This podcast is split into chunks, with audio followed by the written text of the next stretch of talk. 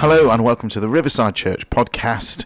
This week's sermon is read by Terry and it's entitled, It's Time to Get Out of the Boat. Morning everyone. Happy New Year to you all, if I haven't said it already, but I think I've greeted most people. Let's pray, please. Heavenly Father, we give you thanks for your word. We thank you more for your living word, Lord, the Lord Jesus Christ.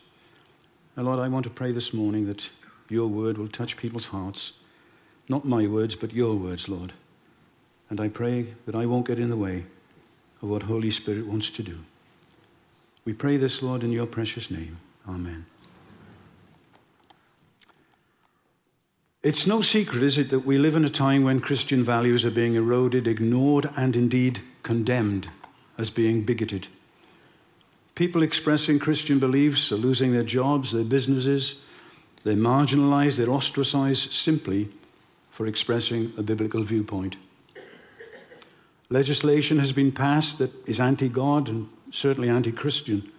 And the sanctity and authority of Scripture, the Word of God, is being undermined. Actually, let's, let's be honest about it. It's being denied, not just undermined, and by senior members of the clergy, whose job it should be to uphold the Word of God, not undermine it. Excuse me. But there's nothing new about that. What's new about it is the intensity, which is probably greater now than it's ever been. Did you know, for instance, that Spurgeon resigned from the Baptist Union because, quote, he and others believed that central Christian truths were being downgraded by the church of their day? That's in the nineteenth century. I wonder what they would say about today's church leaders. This country needs to come back to God, without any doubt at all. And the question is, what can I do about it? And most of, well, most of the time I say, well, I can't do anything about it. I can't change the culture. I'm just one ordinary Christian in a land which is ungodly at the moment. Now, that's what I've been thinking, but it's not true. But is that what you've been thinking? Because if you've been thinking it as well, it's not true for you either. But many Christians do believe that. They think they can't be good enough. They can't be holy people. They can't change society. One writer challenges this in a very simple way. And he said, look, that's a lie. We can all live holy moments. See, every time you show a kindness to someone, that's a holy moment. Every time you're gentle with someone, that's a holy moment. Every time you prevent cynical speech and snide comments from coming out of your mouth, because that's what's in your heart, that's a holy moment. And those holy moments can add up during the course of the day, which makes it a holy day. And then tomorrow you start again. And so you have two holy days, and then eventually you have a week, which is a holy week, and then maybe a holy month. And the point I'm trying to make is simply this. Your actions will be noticed much more than simply trying to prove that Christianity is the best philosophy against any other philosophy. It's living it out. Spurgeon said this, we are not going to prove God's word. If you don't like to believe it, we will shake your hands and bid you goodbye. But we will not argue with you. The gospel has gained little, he says, by discussion. Now, I believe that the church is the only one, or church is, are the only ones who can change culture. But that's going to be with actions, it's going to be not with words, not just words. But if you're going to have actions, that takes courage, and that takes hearing from the Lord. Helen mentioned earlier on, and somebody else mentioned earlier on, it's time to listen to the voice of God. If we listen to the voice of God, then we can act. So I want to challenge us this morning, every one of us, me included. And the challenge is this, and that's the title of my sermon. It's time to get out of the boat. I want to bring together a couple of themes that I've spoken about. The first one that I want to mention is getting closer to Jesus, spending time in his presence, listening to what he has to say to each one of us as individuals. And the second one is then having the courage based on that to be the Lion of the tribe of Judah follower, because he enabled us to be seated with him in the heavenly realms. He has given us power and authority. He has delegated to that, that to us. So we are overcomers. We should then be seeing the miraculous, just like the early disciples saw. Now, how do we look? How do we do that? Well, I want to look at one character in the Bible who epitomizes that for me, and this is Peter. Peter, and I'm going to look at that story, which is in Matthew fourteen, verses twenty-two to thirty-two. And that's the story where Peter walked on the water. And the reason he walked on the water was because he wanted to be close to Jesus all the time. But being close to Jesus, he saw the miraculous, and they are together. Let's read that story. Matthew fourteen, twenty-two to thirty-two. Immediately, immediately Jesus made his disciples get into the boat and go before him to the other side while he dismissed the crowd. After he had dismissed them, he went up on a mountainside by himself to pray. And when evening came, he was there alone. But the boat was already a considerable distance from the land, buffeted by the waves because the wind was against it. During the fourth watch of the night, Jesus went out to them, walking on the lake. When the disciples saw him walking on the lake, they were terrified. "It's a ghost," they said, and cried out in fear. But Jesus immediately said to them, "Take courage, it is I, don't be afraid." "Lord, if it's you," Peter replied, "tell me to come to you on the water. Command me." "Come," Jesus said. Then Peter got down out of the boat. He walked on the water and came towards Jesus. But when he saw the wind, he was afraid and, beginning to sink, cried out, "Lord, save me." Immediately Jesus reached out his hand and caught him. "You of little faith," he said, "why did you doubt?" And when they climbed into the boat, the wind died down. Then those who were in the boat came and worshipped him, saying, "Truly, you are the Son of God." Brilliant story. You'll find this story of Jesus walking on the water in three of the four Gospels. Matthew, the one I've read, Mark six, forty-five to fifty-two, and John six, sixteen to twenty-four. But neither Mark nor John relate the incident about Peter. I wonder why. Now, there's speculation about it. Some say that, me, Pete, that Matthew wanted Peter to be seen as the prime disciple. Some say that Luke didn't have the documents that were necessary, so he left it out. I don't care. I believe it. I believe Peter walked on the water. Now, what made him want to do that rather strange thing? Well, I believe it's because of the time that Peter had been with Jesus, because he had developed a love for Jesus. See, Peter, like the other disciples, he'd been watching him. They'd seen him operating in all sorts of circumstances. He'd seen the compassion and the love that Jesus had for people. He and the other disciples had lived closely with Jesus for three years. They'd focused on his work and what to them would have been the risks that he had taken. They'd seen the miracles. Here was a man to love and to follow. Here was a man to be close to, not far away from. Now, is that what Peter did? Is that, sorry, why Peter did what he did? To be closer to Jesus? Just to be in his presence was enough for Peter. See, spending time with Jesus clearly had developed Peter's love and passion for him. He wanted to be with Jesus more than anything else, and he was prepared to do anything to be with him. Nothing was going to stop him. Now, when I fell in love with my wife first, nothing would stop me from being as close to her as I could be, as often as I could. Being apart was awful, and I would do anything to be in her presence. And many of you would be the same with your wives or your spouses or your partners. Now, why? Well, because I loved her. I loved her with a passion. And how many of us have that same passion and love for Jesus? We talk about it, but do we actually do it? If we set aside time to spend with Jesus, then that love and that passion for God is going to grow. And we need to do that, but we need to develop a rhythm. It needs to become an integral part of our daily lives. Only then will we get to the intimacy that is necessary in order to know the mind and the heart of the Lord. Look at the context of this story, so far as Jesus is concerned. You can see that Jesus spent a long time with his Father, as often as he could. At this point, he had just heard about the death of his cousin and his great friend, John the Baptist.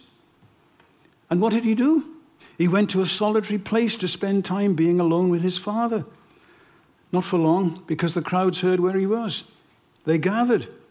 And then what did he do? Well, he fed the five thousand men and the others, fine. But then he dismissed the disciples and he sent the crowds away, and he went to the mountainside by himself to pray. He didn't say, well, it's time for a rest now because I'm tired. It's time for a kip. I'm going up on the mountainside to spend time with my Father. His refuge was in communion with his Father. Should not our refuge be in communion with Jesus? I believe it should. Then he sent his disciples out into the sea in the boat. They were in the middle of a storm in the Sea of Galilee, tired out, exhausted from rowing. It's between three and six in the morning. They're terrified.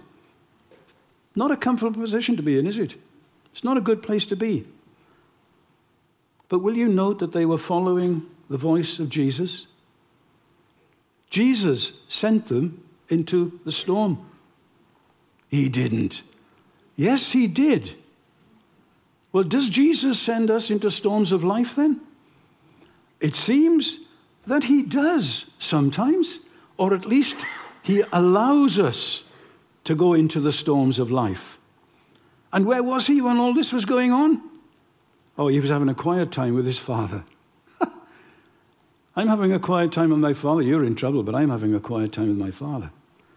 Now, why do you think he allows us to go into those storms of life? And that's not a rhetorical question.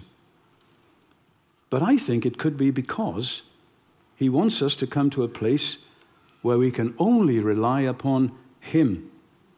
There are some of us in this congregation who know that in the storms of life, everything of self-reliance is stripped away. Not right, Michael? Where is he? Yeah, Michael Carby, where are you as well? Isn't that right, Michael? Everything of self-reliance is stripped away. We can only rely upon the Lord. And that gives us a different outlook on life. It, what we see then as important changes dramatically. But you see, knowing that Jesus is with us and is leading us through the storms should give us a security, because he know, we know that he will never leave us, that he will never, ever forsake us. And he will do what is necessary for us to get us through the storm.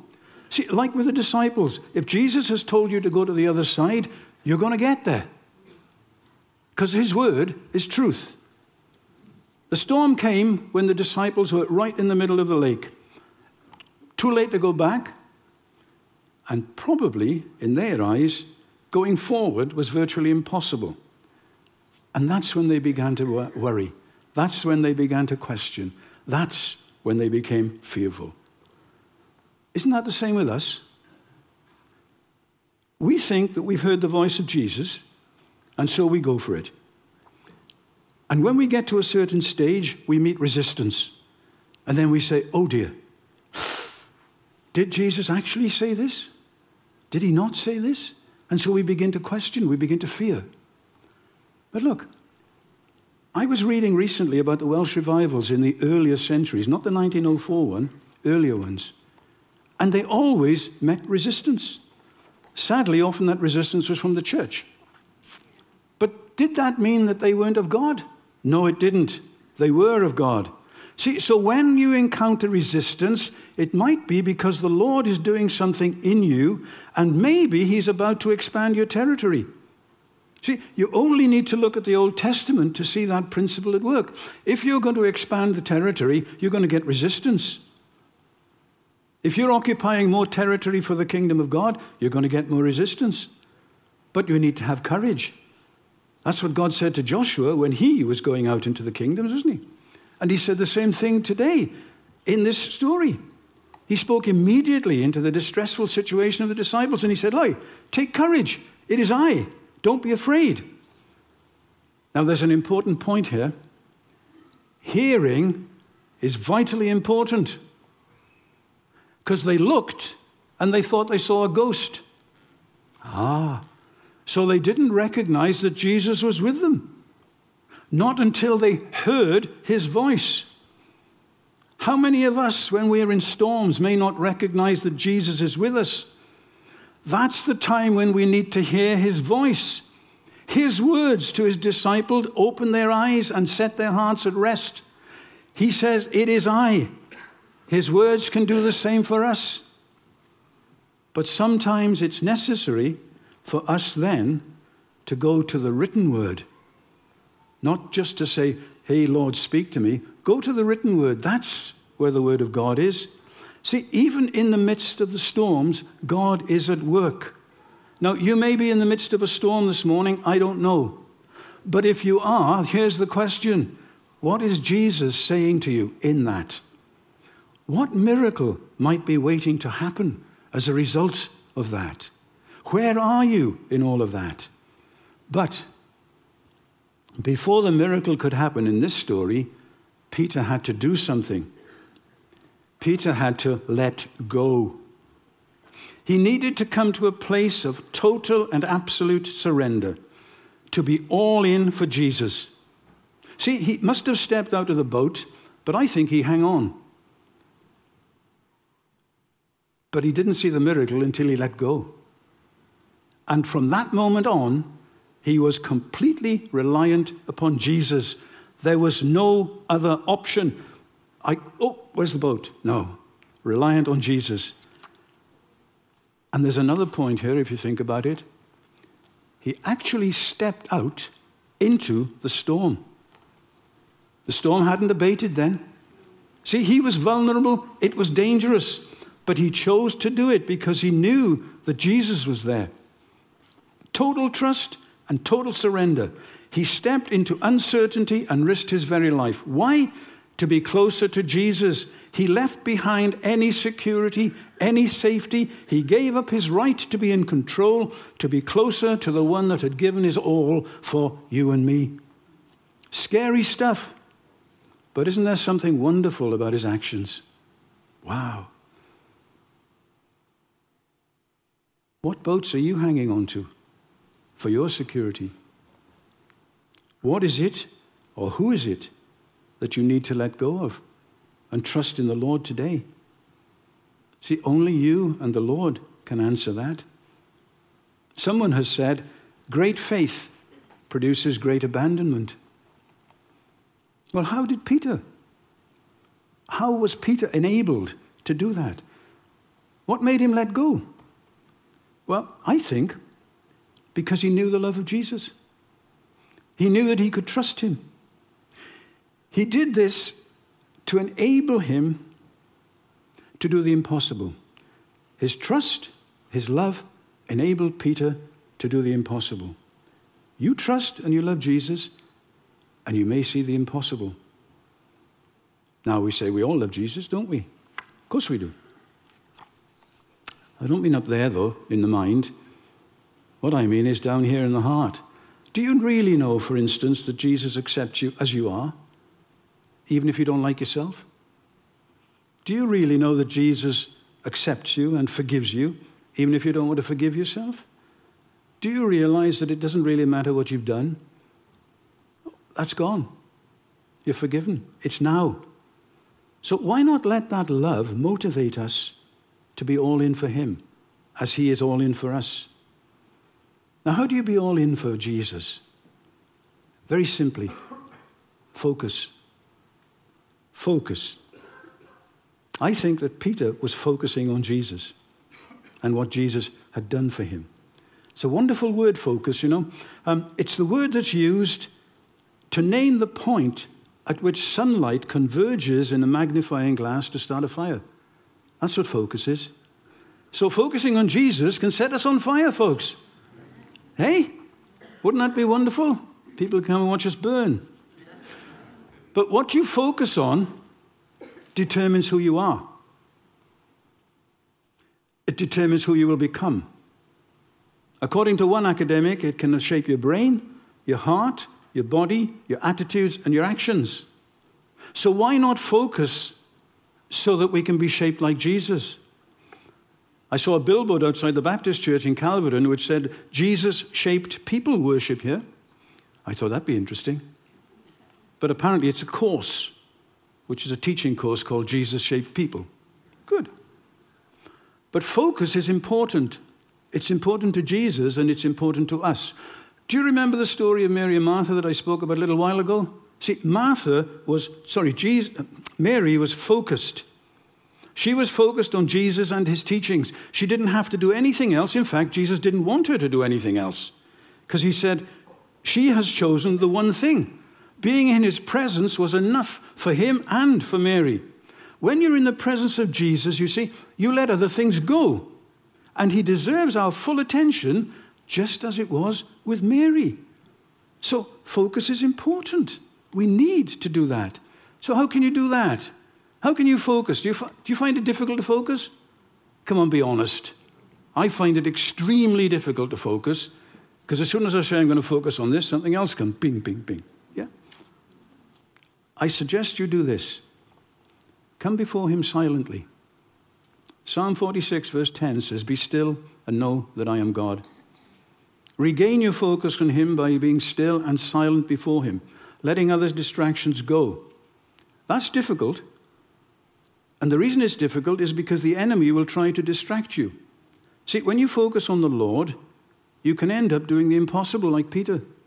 Well, the enemy doesn't want you to do that. Not at all. Peter was focused on Jesus. And when he kept his eyes on Jesus, he moved forward and he continued to do the impossible. That's what we need to do. We need to focus on Jesus, keep our eyes on him, and move forward towards him all the time. Never backwards, never standing still. Jesus is saying, come. That means go forward, and the safest place to be is where he's leading you. Trust me. So we need to move forward. We need to be closer to Jesus every chance we get. And we've heard this three times this morning because Helen said it and somebody else said it as well. So I think God is saying something to us. He will be our safeguard. He will protect us from sinking. And this is how we will fulfill our destiny in God. There is no other way. Now, think about this for a moment. When Peter got out of the boat and walked on the water, he had the same authority and dominion over the laws of nature as Jesus did. Ooh. He accepted Jesus' invitation and he lived in the empowerment. If we accept Jesus' invitation, we can live in that empowerment. And we need to notice that it wasn't Jesus' idea for Peter to walk on the water. It was Peter's. He said, if it's you, bid me come. Right. So Peter followed his heart and he took the risk of being totally and absolutely vulnerable. He wanted to get closer to Jesus, even if it meant attempting the impossible. How many of us are like that? Perhaps I could use a pun here. Possibly we are not. I don't know. However, we won't become like that unless we spend time in God's presence. So the focus and the attention that I mentioned earlier are fundamental. If you spend time in God's presence, it will transform you. Honestly, it will. And the desires of his heart will become the desires of your heart. And then Psalm thirty-seven, four, verse four will come to life. Delight yourself in the Lord and he will give you the desires of your heart. Will you please note here the desires of your heart? Not the desires of somebody else's heart, but your heart. That's because God has given us all work to do. Different works for all of us.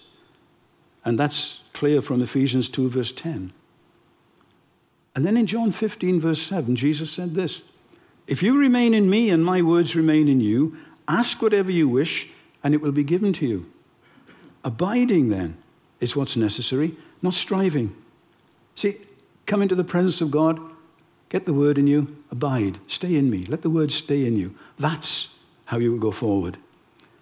Peter took the initiative. He took the first step. He didn't wait until the storm subsided to get closer to Jesus. He didn't wait until Jesus got closer to the boat. He said, "Is that you? Yes, come." He's out. Bang. I think some of us wait for everything to make sense, for everything to fall into place before we take the risk of the first step out of the boat to follow the calling of Jesus. Now, why do we do that? Because we think we understand. But Proverbs three verses five to six says, don't rely on your own understanding. It's the Lord's understanding you want. So if Jesus says to us, come closer, then we should go for it, even if there seems to be no good, logical reason for doing so. But he has called us, so we go for it. And he'll keep you on the waters. You know his promises. So let go of whatever it is that stops you from going forward. He is with you all the time. Question here, how many of us have an impossible dream in our heart? Impossible to us, perhaps. If you have, let me encourage you this morning or this week to take the first step towards it. But spend time with Jesus. Because if you don't spend time with Jesus, you might fail. See, if you step out in faith, you're probably going to fail at some stage. But if you are going to fail and you fall, fall forward. Don't fall backwards. And if you fall, get up and get on. And if you fall again, get up and get on. But keep falling forwards, never fall backwards. Isn't it better to have tried and failed and tried and failed than it is to sit and vegetate? Um, Samuel P. Jones, who was a, an American preacher in the nineteenth century, said this, "We generate power while in motion faster than when standing still." You stand still, there's no power. You start moving. Okay, you can get more power. That's what he's saying here. Peter fell forward, not backwards. See, we've got to do the same. Because if we're falling forward, we're falling towards Jesus. Because Jesus has said, come. Peter was in the realms of impossible, where only Jesus could save him, when he fell towards Jesus. We need to do the same. We need to lean in towards Jesus, just as Peter did. And he will be there for you immediately, because as soon as Peter started falling and lean, leaning forward to Jesus, his hand was out, boom, gotcha, thank you very much. Yeah, but didn't Jesus rebuke him? Yeah, he did. Why? Well, was it because he had little faith? Was it because he took his eyes off Jesus? Was it? I don't know. I don't know. But what I'm saying is this. Peter started strong. He got out and he walked on the water. We can do the same. But we have that warning. Don't let what happened in the past, the disappointments, affect you. You might have started something and it fell. Okay, so what? Start again. We often look for disappointments to stop us from doing the next thing for Jesus. So now is the time to retor- restore our passion. Move forward in Jesus. You say, Peter was different. Now, look, Peter always wanted to get closer to Jesus. Have a look at that story about the fish in John twenty-one, where Jesus said, you know, cast your nets out and so forth, and so many fish came. You look at that story and it says this. As soon as Peter heard John say, it is the Lord, he wrapped his outer garment around him and jumped in the water. Straight away. Oh, that's Jesus, is it? Woof, I'm gone. I need to be close to him. It says then, the others followed in the boats, towing the nets behind them. Peter dropped everything to be with Jesus. He was compelled to be closer to Jesus all the time, and we need to be the same, is what I'm trying to say. We need to be like Peter. We need to be hungry for the presence of Jesus, not just the occasional counter, beautiful though they are. We need to have a lifetime and a lifestyle of being hungry to be in his presence. Hunger is powerful. There's no growth without hunger. Do you remember Smith Wigglesworth? You, you've heard of Smith Wigglesworth, that great man of God. The miracles that he did. He said this, I would rather have a man on my platform not filled with the Holy Ghost, but hungry for God, than a man who has received the Holy Ghost, but has become satisfied with his experience. We need to be hungry for God. Peter was the same. Smith Wigglesworth was the same. He and Peter, they were intimate with Jesus. And you cannot divorce intimacy from the miraculous. You cannot divorce intimacy from the anointing. Smith Wigglesworth got the anointing. An uneducated man, but full of the Spirit of God and anointing. You read in Acts four that the elders and the teachers of the law were surprised because the disciples had the anointing, these unschooled, ordinary men They were astonished that these people had that. Why? Because they'd been with Jesus. See, when you go into the presence of Jesus and stay with him in his presence, you will have an anointing. You will see the miraculous. But you need to have the courage to step out into it. And courage here means freedom, openness, boldness, and confidence. The disciples said, don't take us out of this. Give us the boldness to go forward in what we're doing. Ordinary men spending time with Jesus, lived with their hearts, made an incredible difference in their time and indeed in our time. So, the question is this. Are we prepared this morning to step out of the boat? It's a simple question. But if you are prepared this morning, remember that our lives have been bought at a price. We're not our own. He's calling us to take these decisions. And these decisions are going to change our lives and those around us. Will you spend time this morning thinking about being in the presence of Jesus? Will you spend time seeking to become more intimate with him? Will you not let anyone or anything get in the way of the calling of Jesus on your life? Will you step out when you hear the voice of Jesus, even if everything is not in place at this point in time? Will you step out of the boat? I believe that if you will, then like Joshua said to the Israelites, the Lord is saying to us, consecrate yourselves, for tomorrow the Lord will do amazing things among you. Joshua three verse five. Got that impossible dream? Think about it. Here's a way forward. The question I started with was this. What can I do to change this ungodly society? I hope that I've given you some indication of what you can think about doing. We're just ordinary Christians who, when we spend time with Jesus and have the courage to do what he asks, will see extraordinary things happen. But that's not going to happen unless you're prepared to step out of the boat. So, folks, twenty twenty, a new decade, you said, new era. Is it time to step out of the boat? I believe it is time to step out of the boat. So that's the title. It's time to get out of the boat. Let's be silent for a second or two because it's just gone twelve o'clock. So let's be silent for a second or two and uh, see what Holy Spirit is saying to you this morning.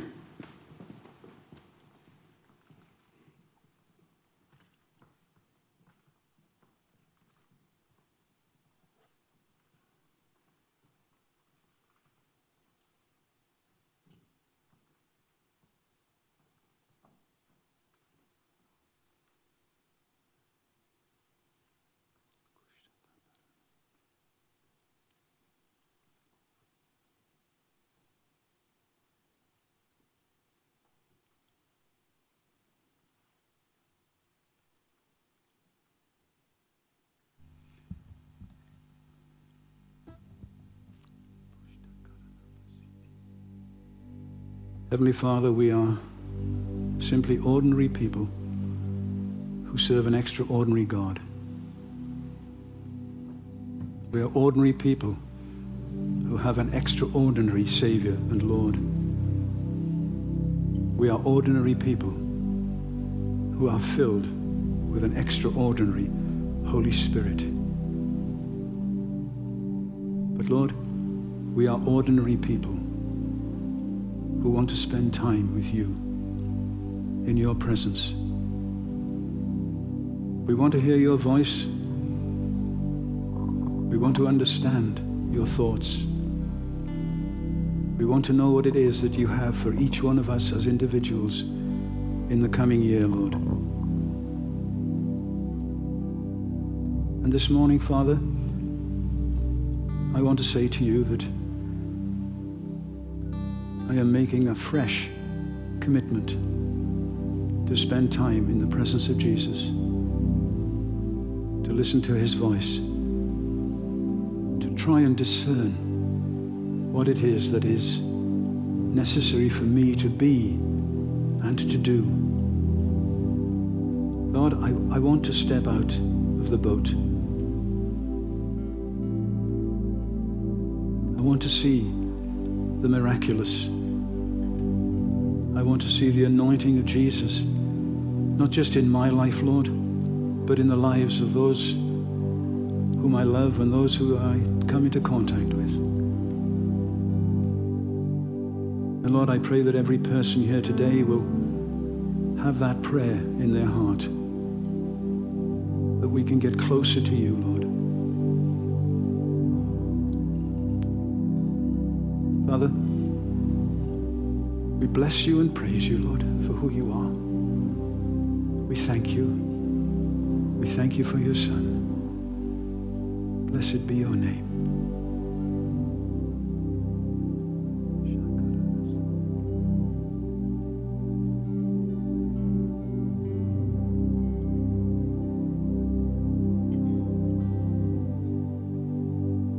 I'm, I'm standing here this morning making that commitment to do the best I possibly can, to spend more time in the presence of Jesus, and then to have the courage to step out and do what he wants me to do. And I think the beginning of the year is a good time for that sort of thing to happen. Not a New Year's resolution, but a commitment again. Now, if you are like that and you identify with that, then please feel free to stand and make that commitment yourself. Because it's out of that that we will see the anointing and the miraculous. And I believe the only way to see society change is for the Christian to be the Christian, courageously, and to see the power of God and the love of God at work in our lives and in the lives of those that we come into contact with. Blessed be your name, Lord. Oh, Jesus. Oh, Jesus.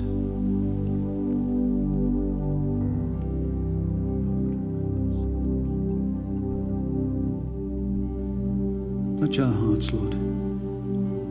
Touch our spirits, Lord. Lord, let us leave this place different people. Lord, I think some of us need, need to be broken before we can come to that place. So whatever it is that needs to be broken in us, Lord, will you break it now? Break it right now, Lord. Anything which prevents us from getting closer to you, anything which distracts us from focusing on Jesus.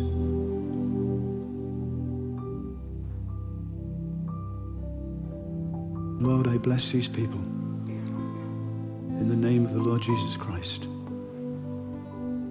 Amen.